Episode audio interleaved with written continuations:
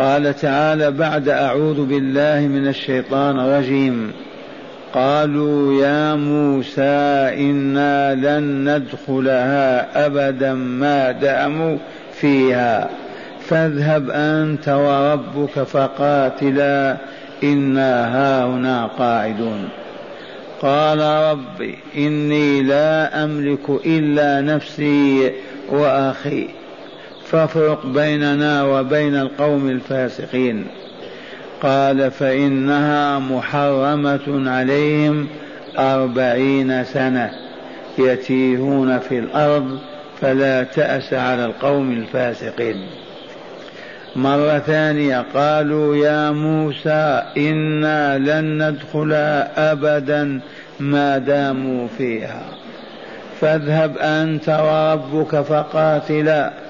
إنا هاهنا قاعدون قال رب إني لا أملك إلا نفسي وأخي فافرق بيننا وبين القوم الفاسقين قال فإنها محرمة عليهم أربعين سنة يتيهون في الأرض فلا تأس على القوم الفاسقين تذكرون أن هذا الموقف لا يقفه ذو علم وبصيرة ذو إيمان ويقين. وهو أنهم قالوا اذهب أنت وربك فقاتلا أنا هنا قاعدون. هل يصدر هذا عن مؤمن عالم عارف بربه؟ ذي كلمة كفر إذا تعمدها العبد ولكنهم جهال. الجهل والهبوط والسقوط ولا لوم ولا عتاب. عاشوا أجيالا تحت فرعون يسومهم الخسف والعذاب. فإذا كيف يعرفون كيف يعلمون كيف يرتقون بآدابهم وأخلاقهم؟ ذي نتائج البعد عن الله وكتابه. وشرعه فلا عجب أن يتعجرفوا هذه العجرفة ويقولون لنبيهم اذهب أنت وأخوك فقاتلا اذهب أنت وربك فقاتلا إن هنا قاعدون. عرفتم هذه العقوبة التي عاقبهم الله بها وهي أنهم يقضون أربعين سنة في تيهان. ما نزلوا منزل حتى خرجوا منه. يتنقل في صحراء سيناء أربعين سنة.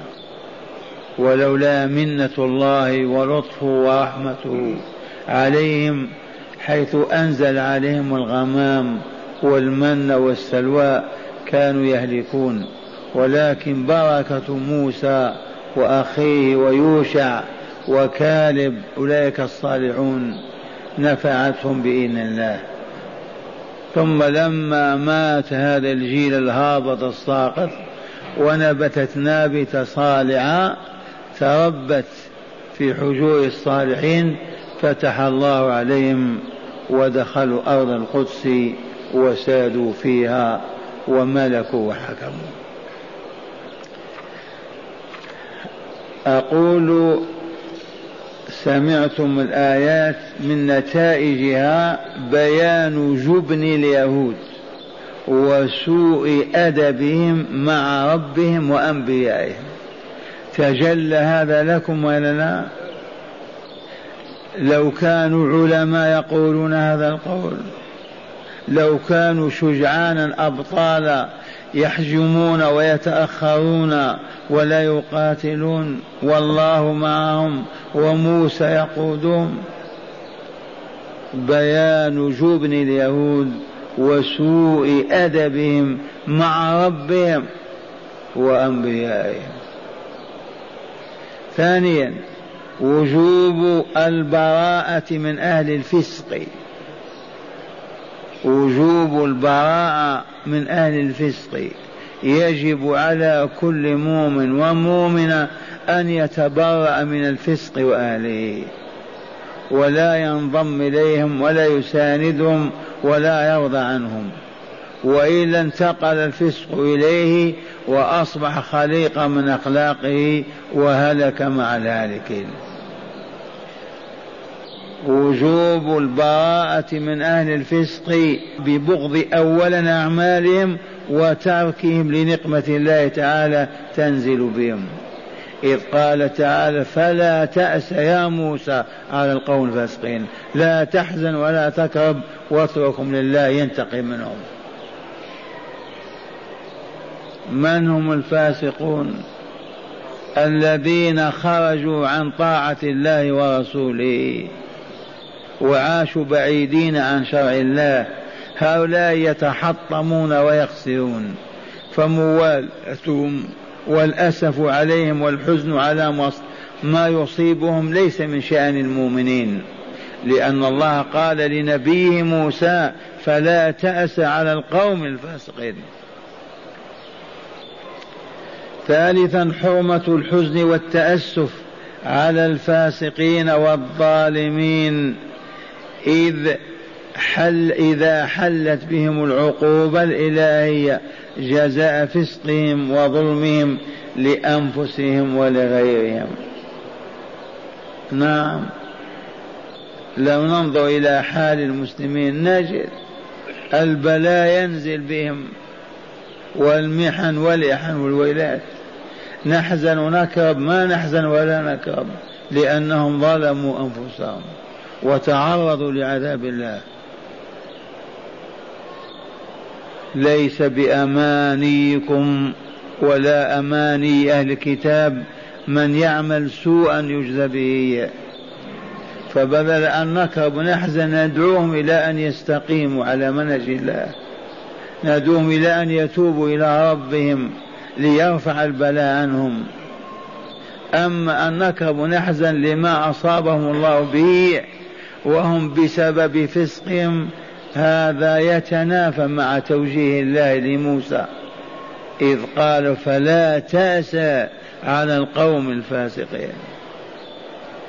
فلنحذر الفسق يا عباد الله. ما نخرج عن طاعة الله وطاعة رسوله. ونحن أحرار غير مكرهين ولا ملزمين. فلنلزم باب الله نقرعه نؤمن بما أمرنا أن نؤمن به وننهض بما أمرنا أن ننهض به ونتخلى ونتجنب كل ما من شأنه أنه يبغضه تعالى ولا يريده. هذا والآن مع هذه الآيات الجليلة العظيمة فاسمعوا تلاوتها. بعد أعوذ بالله من الشيطان الرجيم. وتأملوا لتفهموا كلام الله. لو كان آباؤنا وإخواننا يدرسون القرآن هكذا كل ليلة لا علموا كل ما فيه. لكن هجروا هجرانا كاملا. ولا يقول أحد قال الله. ويقرؤون على الموتى يقرأ الصورة من آخر الأول ما يعرف حكما فيها. والله ولا حكم. ولا هداية لأنه ما رغب في ذلك ولا قصده ولا أراده ولا دعي إليه ولا جلس ليسمع ذلك ويتعلمه. كأنه لغة أجنبية يسمعها. وهذا عرفناه معروف. تأملوا قال تعالى بعد أعوذ بالله من الشيطان الرجيم. واتل عليهم نبأ ابني آدم بالحق إذ قربا قربانا فتقبل من أحدهما ولم يتقبل من الآخر. قال لأقتلنك قال إنما يتقبل الله من المتقين. لئن بسطت إلي يدك لتقتلني ما أنا بباسط يدي إليك لأقتلك. إني أخاف الله رب العالمين.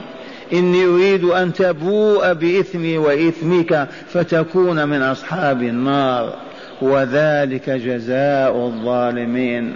فطوعت له نفسه قتل أخيه فقتله فأصبح من الخاسرين.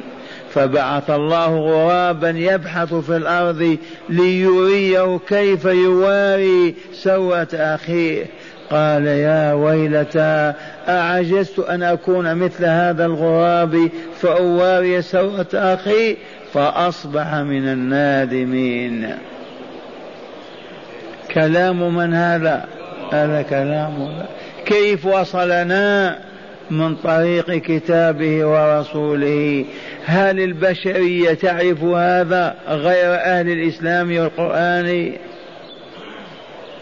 واتل عليهم نبأ ابني آدم بالحق إذ قربا قربانا فتقبل من أحدهما ولم يتقبل من الآخر. قال لأقتلنك قال إنما يتقبل الله من المتقين. لئن بسطت إلي يدك لتقتلني ما أنا بباسط يدي إليك لأقتلك. إني أخاف الله رب العالمين. إني أريد أن تبوء بإثمي وإثمك فتكون من أصحاب النار. وذلك جزاء الظالمين. فطوعت له نفسه قتل أخيه فقتله فأصبح من الخاسرين. فبعث الله غرابا يبحث في الأرض ليريه كيف يواري سوءة أخيه. قال يا ويلتى أعجزت أن أكون مثل هذا الغراب فأواري سوءة أخي فأصبح من النادمين. أنتم تسمعون وتتأملون وإلا لا؟ واتلوا يا رسولنا يا نبينا من هو هذا؟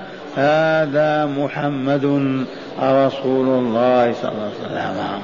ومعنى اتلو اقرأ وعلى من يقرأ على الذين تآمروا على قتله في بني النضير على أعدائه الألدة وخصوم الأشداء اليهود الذين كشف النقاب عن حالهم وأراه مواقفهم ال...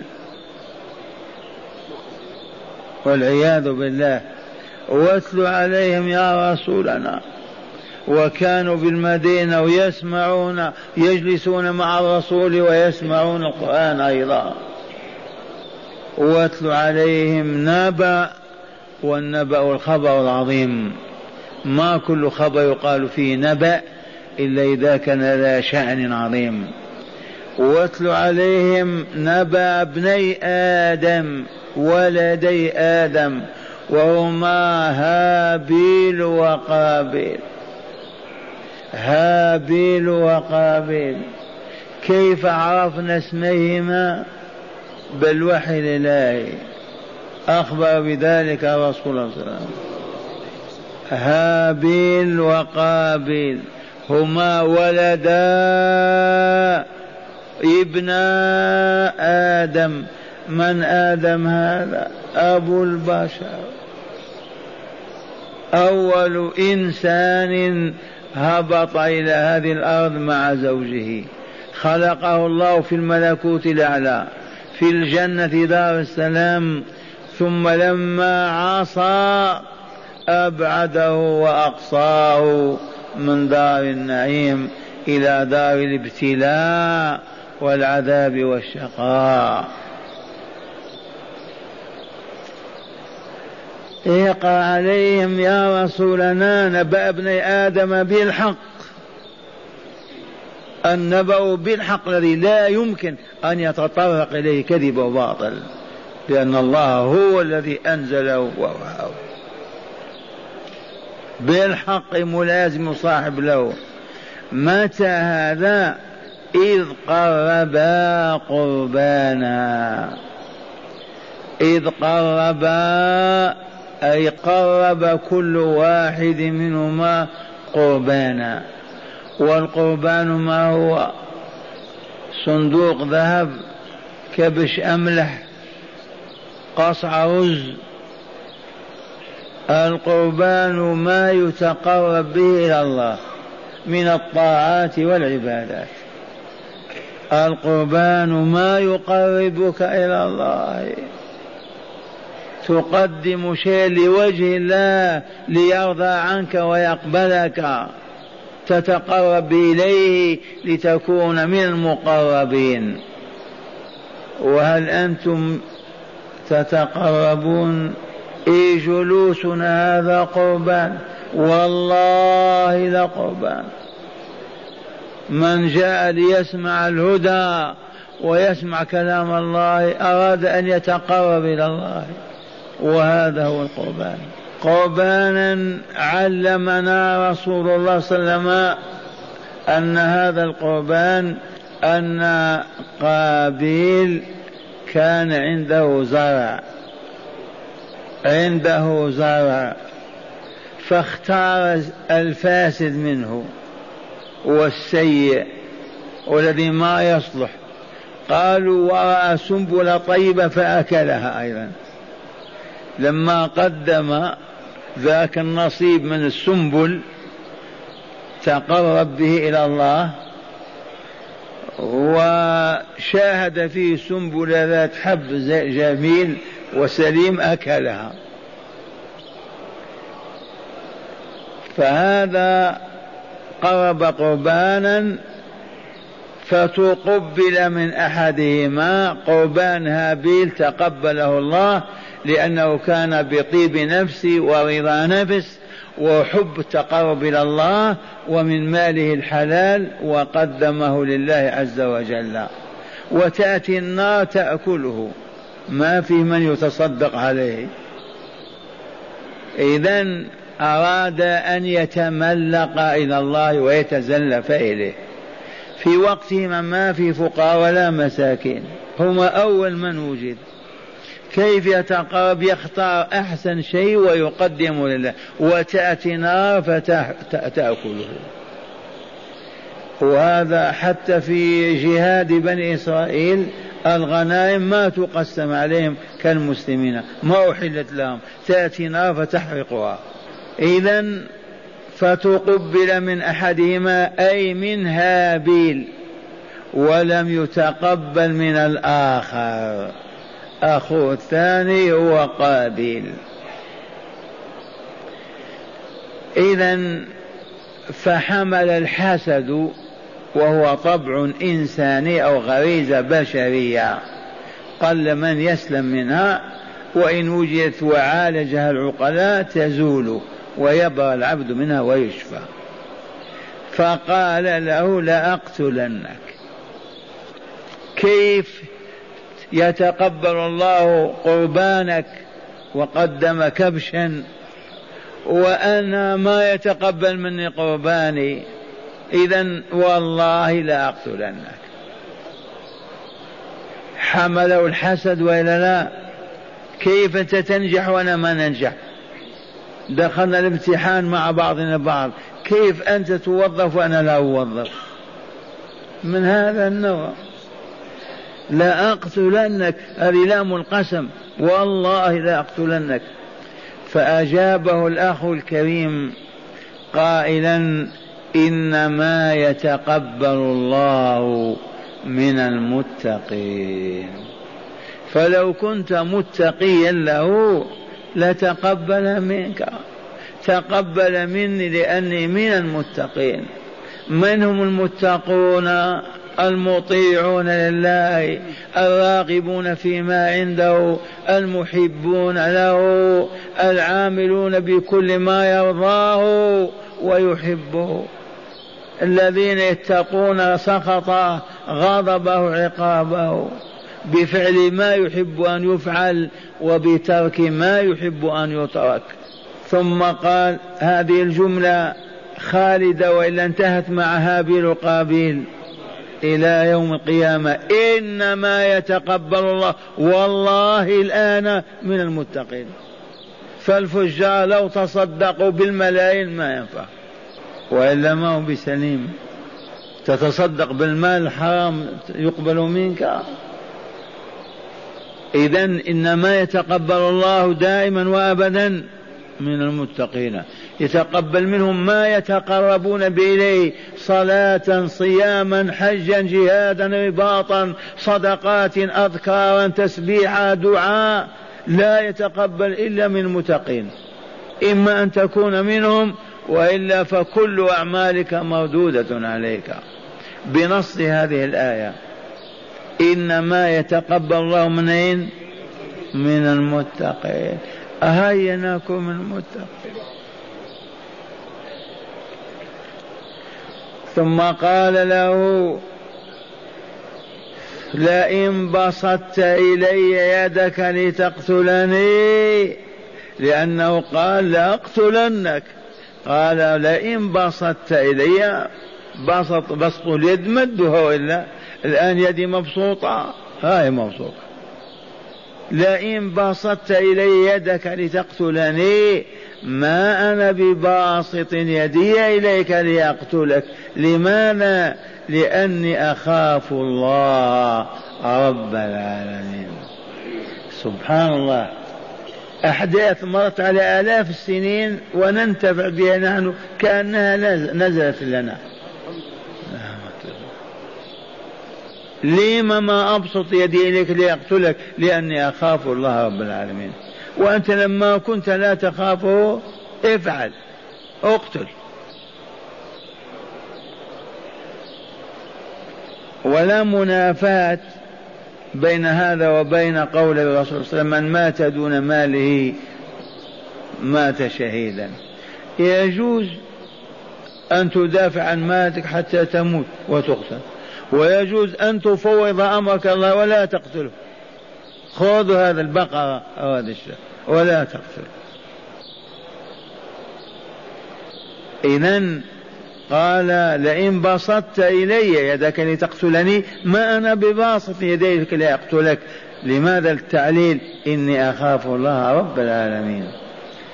من هم العالمون؟ كل مخلوق هو عالم.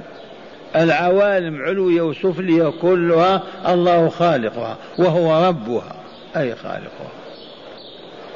لكن إذا أطلق لفظ العالمين بهذا الجمع يطلق يراد به العقلاء الملائكة والإنس والجن.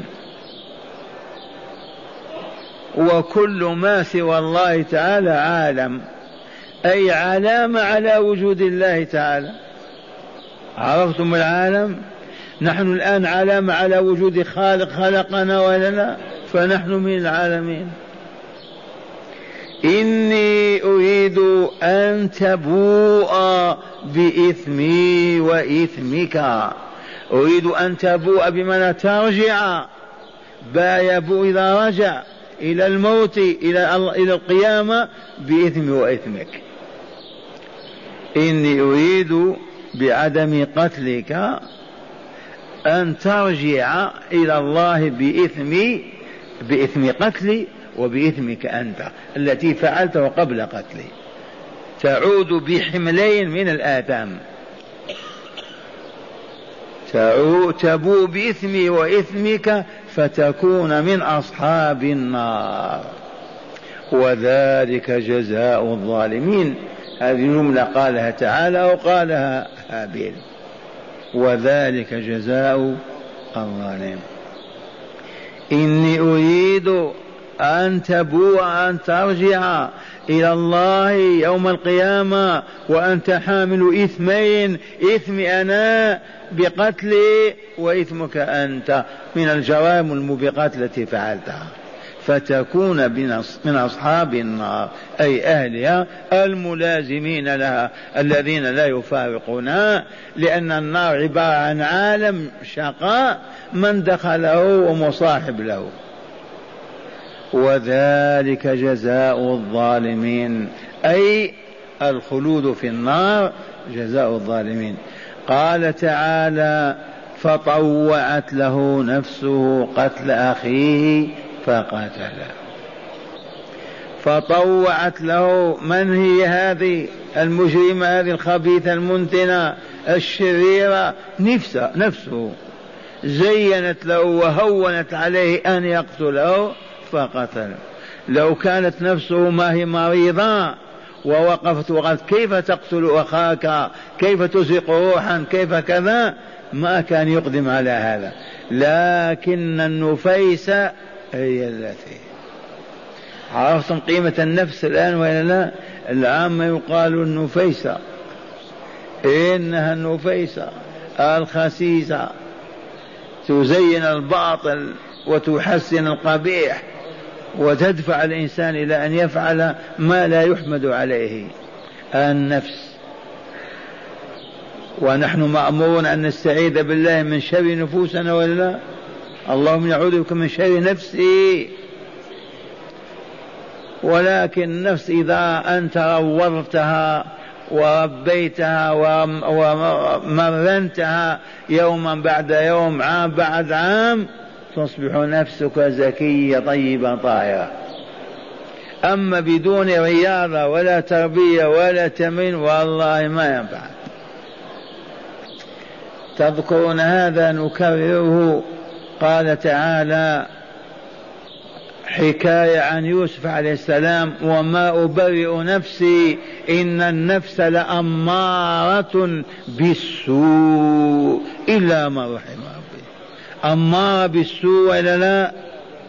ثانيا قال تعالى لا أقسم بيوم القيامة ولا أقسم بالنفس اللوامة. وقال تعالى يا أيتها النفس المطمئنة ارجعي إلى ربك راضية مرضية فادخلي في عبادي وادخلي جنتي. اللهم إنا نسألك نفسا مطمئنة تؤمن بلقائك وترضى بقضائك وتقنع بعطائك. اللهم إنا نسألك نفسا مؤمنة تؤمن بلقائك وترضى بقضائك وتقنع بعطائك. كم مرحلة أولا النفس هذه؟ أمارة بالسوء؟ كذا ولا لا؟ أخذت أنت تروضها على الحق وتمرن على الخير. كذا تصبح لوامة اللوامة هي أنك إذا أولا تدفعك إلى فعل المنكر أو الباطل. إذا فعلته تشعر بالحزن والألم وتلومك. كيف تفعل هذا؟ هذا بعد علاج ولا من أول مرة؟ أول واصل علاجها عام بعد عام حتى تصبح مطمئنة لا تستريح إلا إلى طاعة الله. ما تقوى أبدا على معصية الله. ما تشعر بالهدوء والسكينة والطمأنينة إلا إذا انغمست في الذكر أو الصلاة أو العبادة. إذا هل أنتم عاملون على هذا أو ما هناك حاجة؟ أولا اعلم أن النفس أمارة بالسوء والسوء كل ما يسوء ويضر. ذي طبيعتها.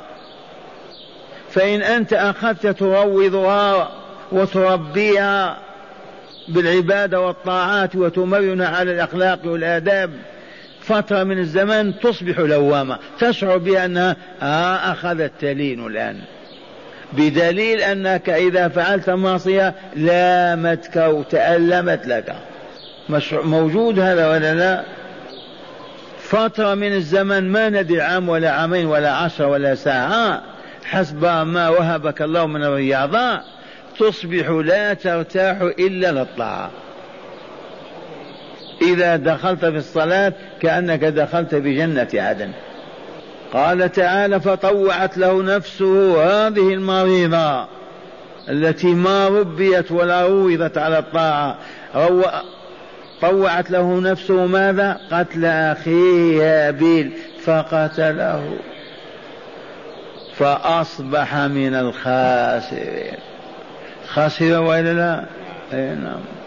من أعظم خسرانه أنه ما من نفس تموت ظلما إلا وعلى قابيل جزء ونصيب منها. ما من نفس تموت ظلما في الأرض. إلا وعلى قابيل نصيب وكفل من تلك الجريمة.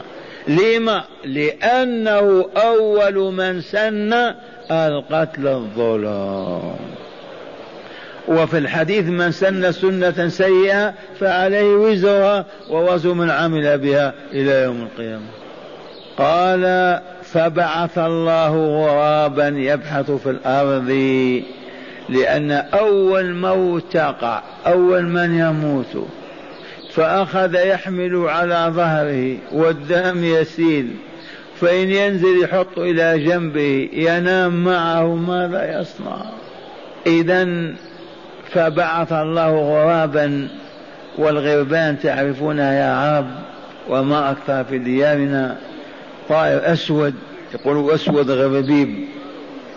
هذا الغراب يا أبا عبد العزيز جاء ومعه غراب آخر يسحبه ويضره ويجره قتله. إذا يبحث في الأرض برجليه ويرمي بالتراب على ذلك الميت من أخيه ليريه كيف يواري أي يستر سوءة أخيه أي جثة أخيه الميتة. إذا السوء وإن كان تطلق على العراء لكن تطلق على كل ما يقبح النظر إليه. والميت فيه من يستريح إلى نظر الميت؟ إذا ليواريك ليريه كيف يواري سوءة أخيه وقال هذه الكلمة وسجلها الله لنا. قال يا ويلتى أعجزت أن أكون مثل هذا الغراب؟ فهو سوءة أخي. يا ويلتى احضري. أعجزت يلوم نفسه أن أكون مثل هذا الغراب؟ فأواري سوءة أخي كما وارى الغراب سوءة أخي أي جثة أخي. فبذلك فأصبح من النادمين فأصبح من النادمين هذا كلام من؟ هل كانت العرب تعلم هذا وتسمع به؟ من من البشر سوى أهل الكتاب؟ أعيد الآيات مرة ثانية فهمتم ولا لا؟ واتل عليهم نبأ ابني آدم بالحق إذ قربا قربانا فتقبل من أحدهما ولم يتقبل من الآخر. قال لأقتلنك قال إنما يتقبل الله من المتقين. لئن بسطت إلي يدك لتقتلني ما أنا بباسط يدي إليك لأقتلك. إني أخاف الله رب العالمين. إني أريد أن تبوء بإثمي وإثمك فتكون من أصحاب النار وذلك جزاء الظالمين. فطوعت له نفسه قتل أخيه فقتله. فأصبح من الخاسرين فبعث الله غرابا يبحث في الأرض ليريه كيف يواري سوءة اخيه قال يا ويلتى أعجزت أن أكون مثل هذا الغراب فأواري سوءة أخي فأصبح من النادمين. هيا مع هداية الآيات. هل فهمتم ولا لا؟ اسمع قال اولا مشروعية التقرب إلى الله تعالى بما يحب أن يتقرب به إليه. منين أخذنا هذا؟ قرب قربانا. نقرب ما يحب الله أو ما يكره الله. تتقرب إلى الله بقتل مؤمن؟ ما هو معقول ابدا. تتقرب إلى الله ببرميل خمر توزعه؟ ما هو معقول. إذا مشروعية التقرب والتملق بما يحب الله عز وجل. ما هي محاب الله؟ الذكر الصلاة الصيام الصدقات الجهاد الدعاء العبادات كلها مشروعة للتقرب. البدع والشركيات والخرافات التي يتقرب بها الجهال إلى الأنبياء والأولياء كلها باطل والله ساخط عنه معنا. ما هي قربان. تقرب بما يحب الله أن تفعله له وتقربه. لا بد من معرفة هذا ولا لا؟ فالذين ما يعرفون محاب الله كيف يتقربون بها؟ وهناك أمر آخر. تتقرب إلى الله بترك ما يبغض الله. تبات ولا لا؟ أتقرب إليك يا رب من الليلة ألا ألوث فمي برائحة الدخان. تقرب إلى الله ويقبلك يقبلك. أريد أردت أن تطيب فاك بذكر الله. ثانيا قال عظم جريمة الحسد وما يترتب عليها من الأثر السيء أو الآثار السيئة. الحسد من أين في الآية حسد لما قال لا أقتلنك؟ لأنه شاهد قبل الله صدقته وهو لم, لم يقبل صدق. قال إذا نقتلك لماذا يقبل الله قربانك ولا يقبل قرباني؟ الحسد عرفتم قيمته ولا؟ ولهذا علمنا الله عز وجل بل علم رسوله ومن شر حاسد إذا حسد. كل المحن والفتن والبلايا بين البشر أكبر سبب هو الحسد. والعياذ بالله. والحسود لا يسود. والحسد تمني زوال النعمة عن أخيك لتحصل لك. وأقبح منه أن تتمنى زوال النعمة عن أخيك ولو لم تحصل لك أنت. المهم ألا تراه بخير. والعياذ بالله. قال عظم جريمة الحسد وما يترتب عليها من الآثار السيئة حروب فتن والرسول حاربه اليهود وأرادوا قتله. ما هو من الحسد؟ والله من الحسد. كيف ينتقل الكمال العرب والرسالة والنبوة ونحن محرومون؟ حسد من عند أنفسهم. من بعد ما تبين لهم الحق. ثالثا قبول الأعمال الصالحة. يتوقف على ماذا؟ آه على الإخلاص فيها لله أن تريد بها وجه الله لا وجه زيد ولا عمر. أن تريد بها رضا الله لا الحصول على مال ولا على جاه ولا سلطان. تعمل العمل وأنت تريد به الله عز وجل. هذا هو ماذا؟ الإخلاص الذي يسبب قبول العمل. وإلا فلا يقبل العمل. رابعا بيان أول من سن جريمة القتل وهو قابيل. قابيل.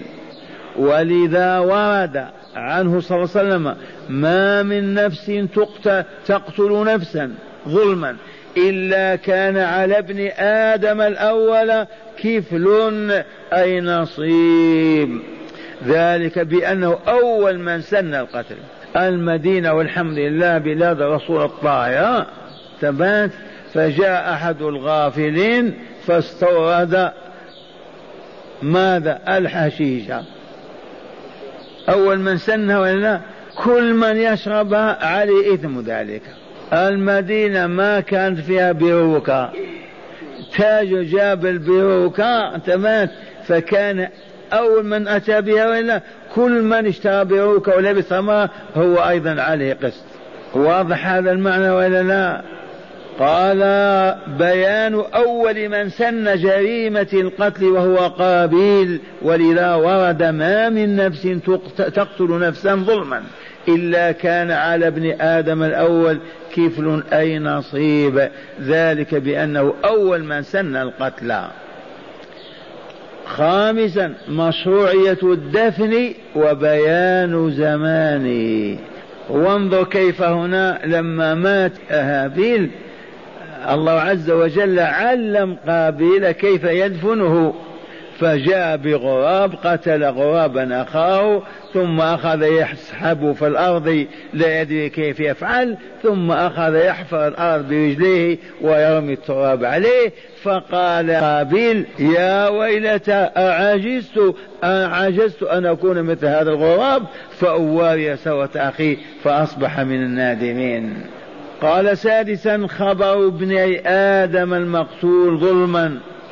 وشرهما القاتل ظلما. خير ابني آدم المقتول ظلما. وإلا وشرهما القاتل ظلما. خير ابني آدم المقتول ظلما. من الآن إلى يوم القيامة. وشرهم القاتل ظلما.